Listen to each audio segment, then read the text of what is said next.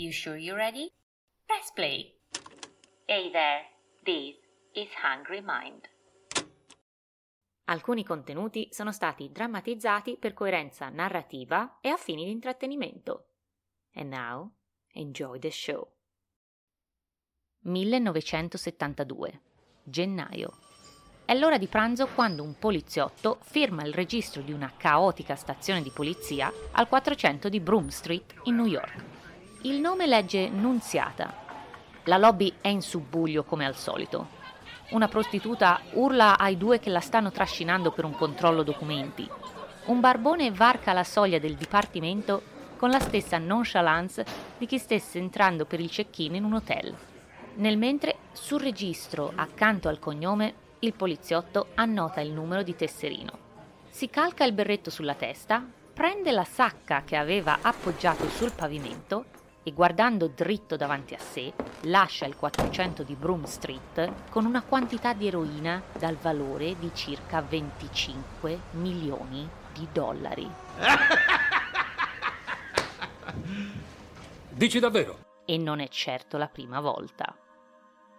Quello che rimarrà nella storia come uno dei più impressionanti colpi messi a segno dalla mafia di New York è in realtà l'inizio della fine per la French Connection, l'organizzazione criminale internazionale con base a Marsiglia che al picco della sua attività si espanderà dall'Indocina al Canada e all'Argentina.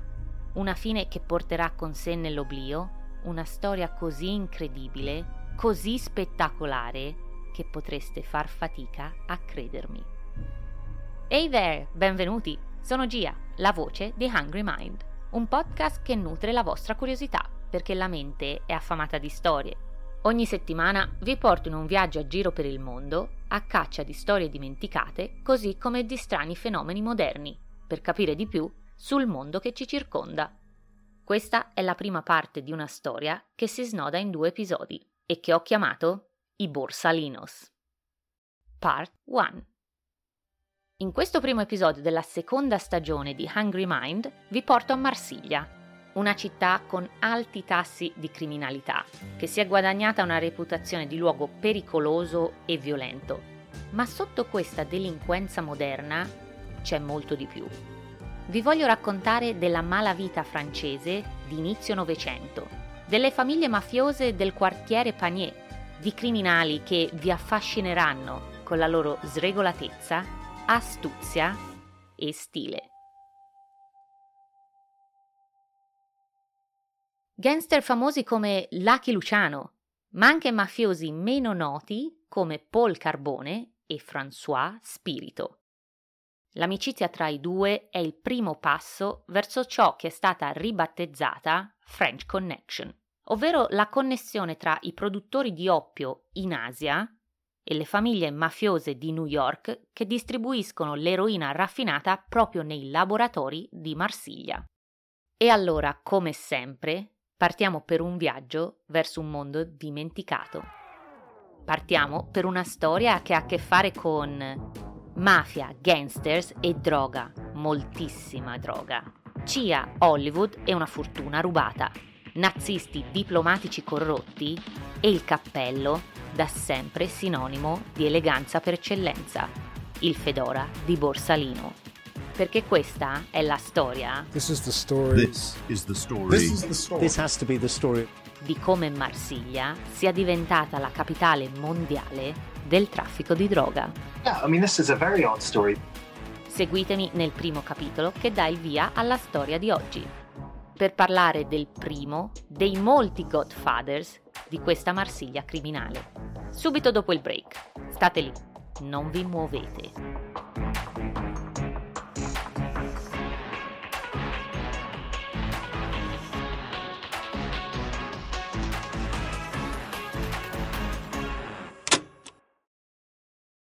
Chapter 1. L'imperatore di Marsiglia. Paul Carbone ha i capelli pettinati all'indietro con la brillantina. In quelle poche foto che lo ritraggono indossa un abito scuro con cravatta e ha un viso tondo da adolescente. Ed infatti quando il giovane di origine corse da Parigi arriva ad Alessandria d'Egitto nel 1909 ha solo 15 anni. Ma non fatevi ingannare dalla giovane età, perché Carbone è un giovane di talento, di enorme successo come vedremo, e che non sarebbe potuto diventare altro che uno dei più prominenti gangster della prima metà del Novecento.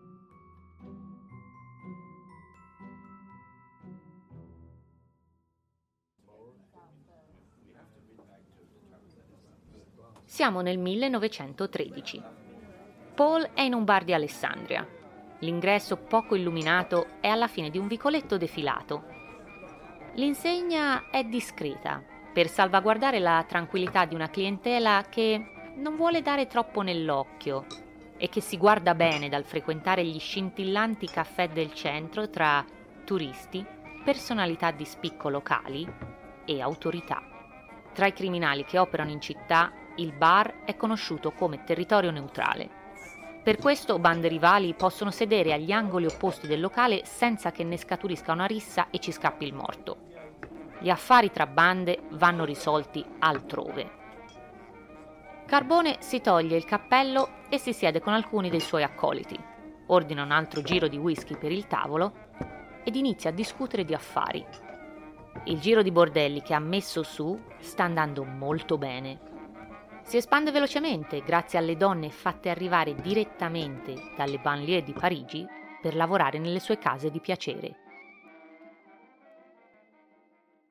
Molti dei soldi guadagnati Paul li spedisce a casa, a Marsiglia.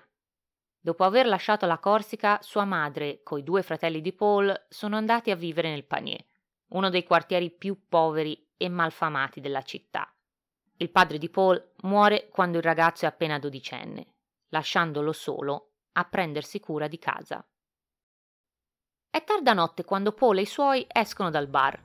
L'aria è calda e i tre, allegri per i fumi dell'alcol, si incamminano lentamente verso il corso principale. Non fanno in tempo a girarsi. Gli spari della rivoltella sono già a segno. I due di Carbone, accasciati a terra, non si muovono. Paul vede solo l'ombra del pugno che lo colpisce dritto alla tempia. Poi più nulla.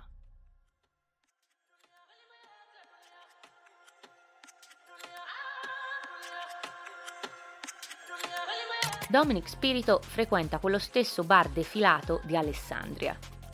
Nelle foto segnaletiche dell'epoca ha una mascella squadrata su un corpo da adolescente. Quando lascia Marsiglia per cercare fortuna, cambia il nome per diventare François. Ed è così che lo conoscono nel giro. François Spirito.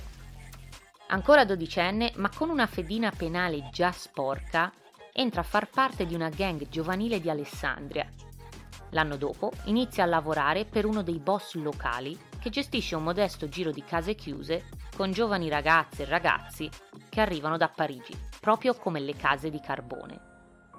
Spirito conosce Carbone di vista, non è poi molto più grande di lui ed è già a capo della sua organizzazione. Mentre Spirito, sebbene sia associato con la mafia di Alessandria, riesce a malapena a stare a galla. Ma c'è un lato positivo nell'essere di poco peso. Spirito non pesta i piedi a nessuno. Per quello se ne sta sereno al bar, origliando i traffici altrui per capire se può trovare qualche lavoretto extra. Quella sera sta chiacchierando con altri su come mettere a segno qualche piccolo furto per far tornare i conti, quando all'improvviso sente una gran risata provenire da un tavolo vicino. Il gruppo è a capo di un giro di furti a mano armata con cui finanzia traffici di vario genere, incluso prostituzione di donne dal Marocco. Tra una sigaretta senza filtro e un drink, se la ridono per la loro ultima bravata. Ed è lì che Spirito, ascoltando la conversazione a debita distanza, viene a sapere del rapimento di Paul e di come la banda rivale lo abbia trascinato nel deserto e seppellito fino al collo. E tutto questo 3 giorni prima. Spirito si alza ed esce a grandi passi dal bar verso quello stesso deserto. L'amicizia che scaturisce tra Carbone e Spirito proprio grazie a quel salvataggio è il primo passo nel cammino che porterà Marsiglia a diventare la capitale del traffico di eroina negli anni 60. Infatti negli anni i due mettono insieme un curriculum criminale che, se chiedete a me, è di tutto rispetto. È piuttosto prolifico, così come variegato. Sicuramente internazionale. Dopo la brutta esperienza in Egitto, i due si spostano a Shanghai, dove vengono iniziati al traffico dell'oppio. Dopo la Prima Guerra Mondiale stabiliscono un nuovo giro di prostituzione in Perù, Argentina e Spagna, per poi tornare in Francia, e più precisamente, yes, you got it, a Marsiglia. Ma Carbone, la mente dietro tutto ciò, è un artista nel suo campo, decisamente versatile, e nel 1936 trasporta di contrabbando 34 tonnellate di parmigiano per gli italiani di Marsiglia. Aggiungete la vendita di armi all'esercito di Franco e, come detto, ecco fatto un genio del crimine. Non c'è da stupirsi quindi se negli anni 30 l'impresa Carbone Spirito è in piena attività, tra prostituzione, pizzo e ovviamente traffico di droghe.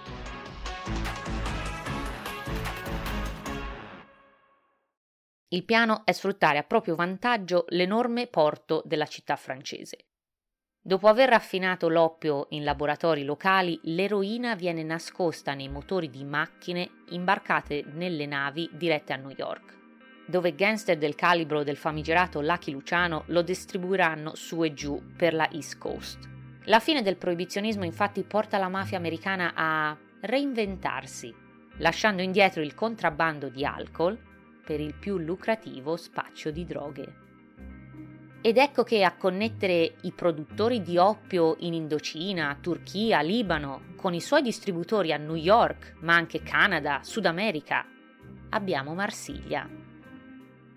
La cattiva reputazione della Marsiglia odierna deriva proprio da qui, dalla organizzazione criminale iniziata da Carbone e Spirito e ribattezzata French Connection. E se state pensando che questo sia uno spoiler, vi sbagliate, perché questo è solo l'inizio di una storia così incredibile che potrebbe sembrare scritta a tavolino.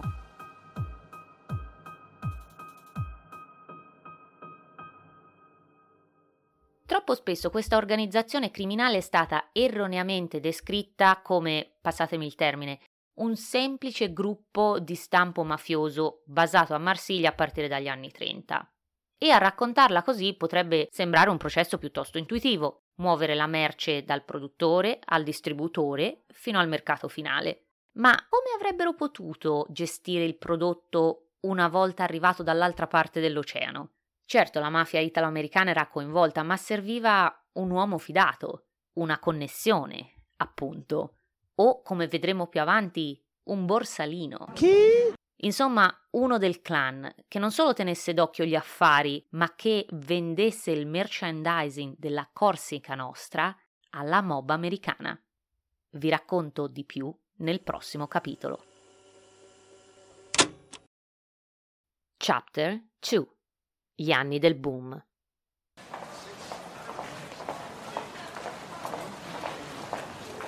È il gennaio del 1961. Grand Central Station è rumorosa, caotica e affollata, ma Jean-Jean non sembra farci caso. Anzi, il contrario. Cammina serafico schivando pendolari in ritardo che si scontrano con avventori distratti, giovani studenti che fumano in attesa del prossimo treno e donne profumate su tacchi da giorno e dai cappellini eleganti.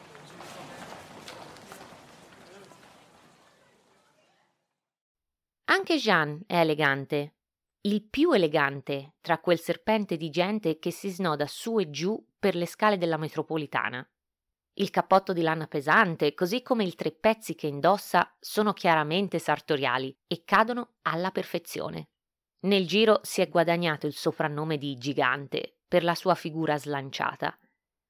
Quando incontra lo sguardo di una signora, accenna come per levarsi il borsalino che indossa religiosamente ogni qualvolta esca di casa. Jean sa di avere charme e di attirare gli sguardi dei passanti. Ma c'è qualcun altro che sta osservando ogni mossa del gigante. Eddie Popeye Egan è un detective della polizia di New York. Ha una fronte alta e corrucciata, lo sguardo fisso davanti a sé. Egan è chiaramente in attesa del suo momento, in cui potrà mettere le mani su Jean, uno dei trafficanti di spicco della New York dell'epoca.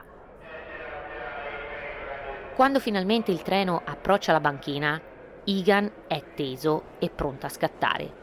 A debita distanza segue Jean nella stessa carrozza tenendolo d'occhio. Ed è qui che inizia un balletto tra gatto e topo che finirà con Egan da solo su quella stessa banchina, mentre la mano guantata di Jean lo saluta serenamente dalla carrozza prima di scomparire nel tunnel della metropolitana. Quella che potrebbe sembrare la perfetta scena di un film noir è invece la storia vera di come Jean, uno dei padrini della French Connection basato tra America e Canada, sia astutamente scappato alla giustizia americana ancora una volta. Di origini corse come Carbone, Jean scappa dalla Francia nel 1937 per rifugiarsi a New York dopo essere stato accusato di omicidio. E per i prossimi 25 anni sarà The Man in Town. La connessione, appunto, che permetterà al network di Carbone di espandersi nel mercato americano fino ad annientare la concorrenza delle gangs cinesi, prendendone il pieno controllo. Gli anni 60 sono gli anni del boom per il business della French Connection. Ma facciamo un passo indietro. Com'è stato possibile produrre così tanto oppio da rimpiazzare interamente la competizione cinese e prendere de facto il controllo del mercato americano? Beh, quando si pensa all'oppio lo si associa principalmente con l'eroina, ma più della metà della produzione di papaveri da oppio, appunto, nel mondo è legata a scopi medici, per uso e consumo esclusivo delle compagnie farmaceutiche che producono morfina. Al tempo di Carbone e Spirito, i contadini turchi avevano il permesso di coltivarlo come qualsiasi altra coltura. Dopo aver venduto la loro quota del raccolto al governo, che farsene di eventuali eccedenze? Beh, in molti casi sono gli stessi produttori ad immetterlo sul mercato nero. In altri, le aziende agricole turche denunciano furti di chili e chili di oppio da parte di bande criminali incaricate dai boss di Marsiglia. E quando la legge che nel 1933 ne limiterà la produzione in Turchia, che come detto sono gli anni in cui la French Connection inizia a farsi un nome nell'ambiente, Carbone non si lascia certo scoraggiare. Il suo background internazionale e quelle connessioni di Shanghai lo portano semplicemente a prendere accordi coi produttori in Indocina, espandendo ancora di più il suo impero criminale.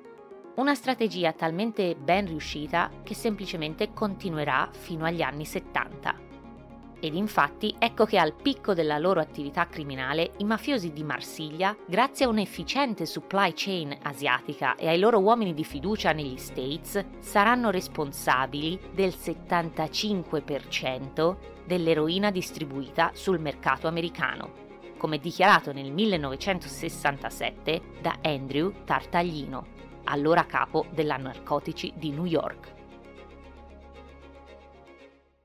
Qui serve un'altra pausa, fermi tutti. Fermi tutti! Ci è chiaro adesso da dove arriva l'enorme quantità di oppio che viene distribuito in America. Ma come siamo arrivati ad avere un quasi monopolio dell'eroina negli States da parte di un'organizzazione originata da due gangster poco più che adolescenti e dall'altra parte dell'oceano? Io non lo so. E ancora, come si fa a coordinare e tenere in piedi un'organizzazione così ramificata per decenni? Certo, Carbone e Spirito sono i padri fondatori, ma la French Connection è stata in attività fino agli anni 70. E se raggiungere il successo e mantenerlo è duro lavoro per qualsiasi impresa, beh, immagino lo sia ancora di più per quelle criminali, dove sparire o essere pubblicamente ammazzati è parte del mestiere. Dopo la morte di Carbone, il testimone passerà di mano in mano ad altre famiglie mafiose di Marsiglia e Corsica Nostra, un altro appellativo per la French, rimarrà in business, come detto, fino agli anni 70. Parliamo di una rete criminale che si estende per oltre 40 anni e che gestisce decine e decine di milioni nello spaccio di eroina. Di nuovo, com'è possibile che un'organizzazione mafiosa conosciuta a livello internazionale possa operare indisturbata così a lungo? Beffare la stessa polizia e farla franca per anni, come il nostro gigante in quella subway di New York. Ecco, tutte le risposte a queste domande si trovano negli eventi degli anni 50, quando la protezione da parte di fonti insospettabili permetterà alla French Connection di prosperare liberamente sotto il naso delle autorità impotenti, insomma, di diventare intoccabile. Perché, credetemi, se pensate che nessuno avrebbe potuto eclissare il successo e il genio di Carbone, la storia dei suoi successori e sostenitori cambierà non solo Marsiglia, ma il quadro politico internazionale per sempre. Lasciate che ve lo racconti nel prossimo e ultimo capitolo per questo primo episodio, tra nazisti e agenti della CIA sotto copertura, nuovi padrini, scioperi portuali e molto molto altro. Non andate via. Chapter 3. Alleati improbabili. Siamo nel febbraio del 1950. È notte fonda quando Pierre Ferri Pisani si alza dal piccolo divano dove ha riposato completamente vestito per qualche ora. Il nostro è un politico.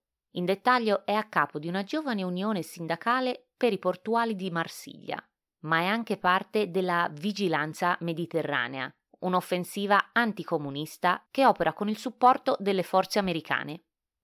Pierre aggiusta la cravatta, sistema la giacca, prende il suo fedora e senza far rumore chiude la porta dietro di sé. Direzione: la prigione di Marsiglia. Un paio di affiliati della French fumano seduti in delle camionette parcheggiate davanti alla prigione. All'interno un vero e proprio armamentario. Sono le 4 del mattino quando li vedono arrivare dall'antro buio. Sono poco più di 3 dozzine di uomini, tutti parte di famiglie mafiose reclutati direttamente da Ferri Pisani. Come da accordi, i cancelli della prigione si aprono lentamente. Pochi minuti e le camionette se li portano via, sotto l'occhio vigile e con il benestare di Pierre.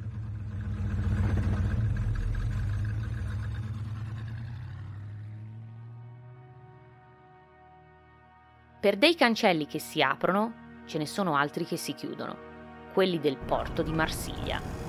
Jules ha appena montato la guardia. Sono poco più delle 5 del mattino. È ancora mezzo addormentato e nonostante il cappotto di lana pesante ereditato da suo fratello maggiore, sente freddo. Ha i ricci biondi in disordine. La barba inizia a farsi vedere dopo 2 giorni di bivacco, ma non si lamenta. Appena 18enne, è orgoglioso di far parte del gruppo di portuali che hanno preso il controllo del porto di Marsiglia da più di 1 mese. Suo padre ripete che le unioni sono dalla loro parte e sempre più lavoratori stanno unendosi agli scioperi esasperati da politiche corrotte e dalle minacce dei boss del Panier. Il porto è silenzioso, le stive delle navi vuote. Decine e decine di portuali riposano, chi tra le banchine, chi dentro i magazzini per scappare al freddo. Alcuni si scambiano parole di conforto. Finché non danno seguito alle nostre richieste, i cancelli del porto devono rimanere chiusi. Ma Jules non fa in tempo a vedere qualcosa muoversi nel buio proprio al di là di quei cancelli. Sono armati! Urla, ma non c'è tempo di reagire. Gli uomini di Pierre Ferri Pisani aprono il fuoco e una raffica di mitra si scarica su quegli stessi portuali assopiti sulle banchine. Jules e molti dei suoi non vedranno mai l'alba di quello stesso giorno. È questo l'inizio di un'intesa tra governo e mafia, un'alleanza senza regole. Facciamo un passo indietro. Durante la Seconda Guerra Mondiale, Carbone e Spirito si uniscono alla Gestapo francese. ed è lì che sembra entrino in contatto con il comandante e che diventerà un altro dei padri fondatori della French, un collaboratore dei nazisti che porterà Corsica Nostra a svilupparsi ulteriormente fino ad arrivare a quel boom degli anni 60. È infatti con il comandante che la French ingrana la marcia quando il numero di laboratori nei dintorni di Marsiglia aumenta e con essi la quantità di eroina raffinata e pronta per essere esportata. Ma di nuovo, come si fa a far crescere un'organizzazione criminale? Beh, i ladri potranno essere anche gentiluomini, ma i boss di Corsica Nostra non ci pensano proprio. Non solo stringono alleanze con chiunque offra loro la miglior retribuzione, ma non si fanno problemi a rubare dalle stesse tasche di quelli con cui lavorano. Ed è così che il comandante ha trovato i soldi per i nuovi laboratori, rubandole ai nazisti. Gli stessi nazisti con cui collaborava contrabbando beni difficili da reperire per via della guerra. Non ci sono molti dettagli su come o quando il comandante sia riuscito a trafugare questo denaro, ma come ha detto doveva essere una piccola fortuna considerando l'impatto che ha avuto sul business della French. Ma al di là del prestito a vuoto, per così dire, gentilmente offerto dai nazi, c'è un'altra organizzazione che in qualche modo investe nei gangster francesi e protegge i loschi traffici di Marsiglia. Questa organizzazione è la Central Intelligence Agency, ovvero la CIA. Ma di che sta parlando? Ma fammi il piacere! Fidati. È sicura? Non sono mai stata più sicura in vita mia. Lo so, può sembrare assolutamente folle, ma questa non è un'altra assurda cospirazione. Volete sapere perché? Perché? Andiamo con ordine.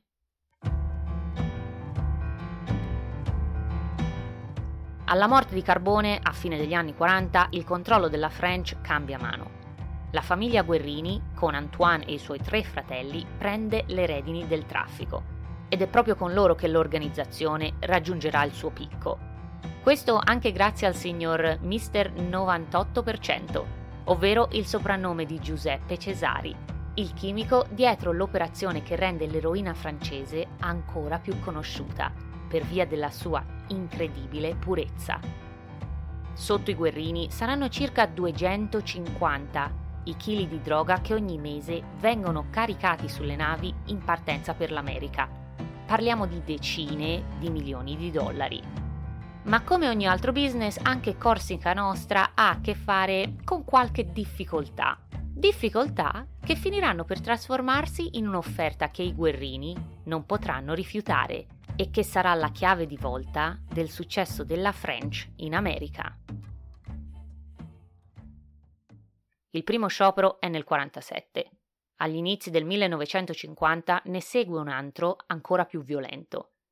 I portuali, esasperati da politiche corrotte e dalle minacce dei boss, decidono di passare al contrattacco. Si rifiutano di caricare le armi per l'esercito francese impegnato in Vietnam e dopo che in 800 sono lasciati a casa, il porto di Marsiglia, con il supporto delle unioni sindacali, indice uno sciopero selettivo contro i cargo americani, che tra l'altro includono anche gli aiuti del piano Marshall. Dai Guerrini alla CIA, a Jean-Jean e i suoi, al governo francese, all'improvviso i vari attori coinvolti a loro modo nella storia si trovano tutti d'accordo. Questo sciopero deve finire. Ognuno ha i suoi motivi per volere che il caos si calmi quanto prima.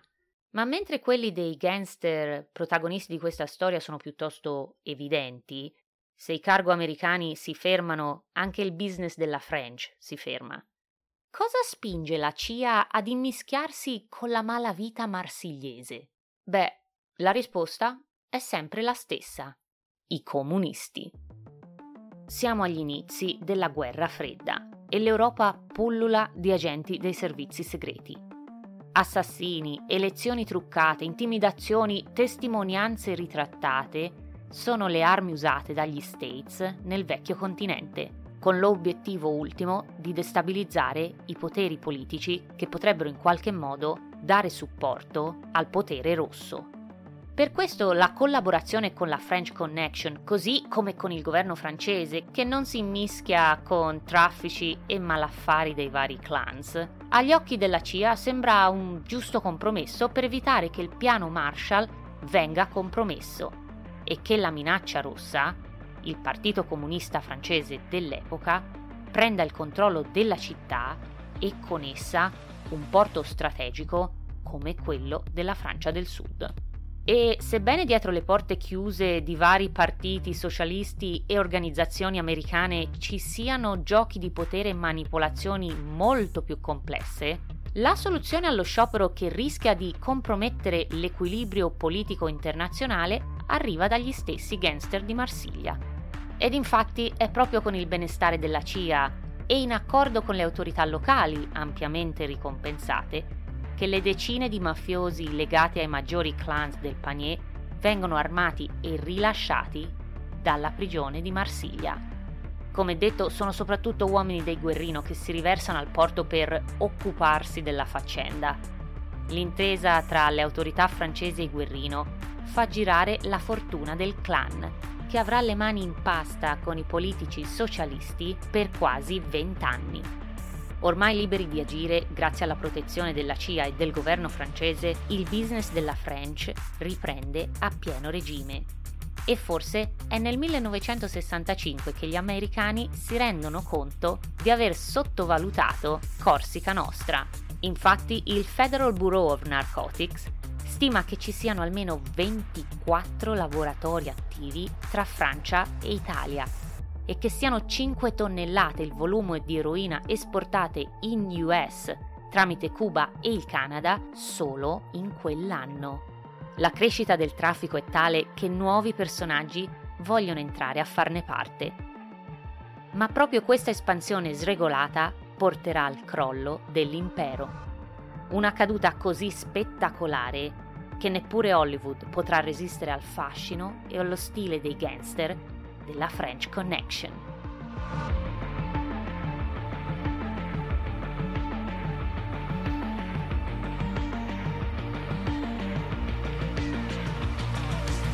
Nel prossimo episodio de I Borsalinos. Dai 90 kg di eroina sequestrati all'anno, la polizia scopre che il cartello francese, con l'aiuto dell'ambasciatore, quei 90 kg li muove alla settimana. Il film crea una fama indesiderata per la French, che contribuisce ad esporre l'organizzazione ad un pubblico ancora maggiore. E per quanto difficile da credere, questa non è ancora la fine dei problemi per Corsica Nostra. Partiamo allora con il secondo e ultimo episodio della serie I Borsalinos. Hey there, that was Hungry Mind. È giusto una cosetta da niente che abbiamo creato io e i ragazzi del marketing. Io sono Gia, produttrice e voce di Hungry Mind, un podcast indipendente alla continua ricerca di incredibili storie dal mondo per nutrire la vostra curiosità. Per tutti i behind the scene del pod, what the hell is that? E contenuti esclusivi sull'episodio della settimana, trovate il profilo Insta di Hungry Mind at This is Hungry Mind. We have to take a quick break. We'll be right back with more. Sei sicurissimo? Certo che sono sicurissima. A lunedì prossimo con una nuova avventura, perché la mente è affamata di storie. I mean, what else is there to say? It doesn't get any better than this, ladies and gentlemen. And if you think it does, check yourself. Ci sentiamo lì. Punto e basta.